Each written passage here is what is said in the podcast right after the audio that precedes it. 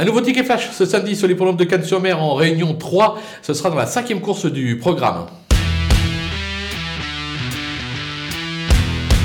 Difficile d'aller contre la candidature de l'As Berjou, euh, qui a remporté cette même épreuve en 2019 avant de tomber euh, l'année suivante en classe intrinsèque. Justement, il est totalement déclassé. On va lui opposer euh, le numéro 7, Princesse Léa, qui est perfectible, qui se montre plutôt appliquée au travail. Sur le steeple, ça devrait le faire. C'est l'entraînement cotin, assez confiant. Je pense qu'elle est capable de venir titiller notre favori, mais sans le devancer. Raison pour laquelle on va tenter un couplet ordre.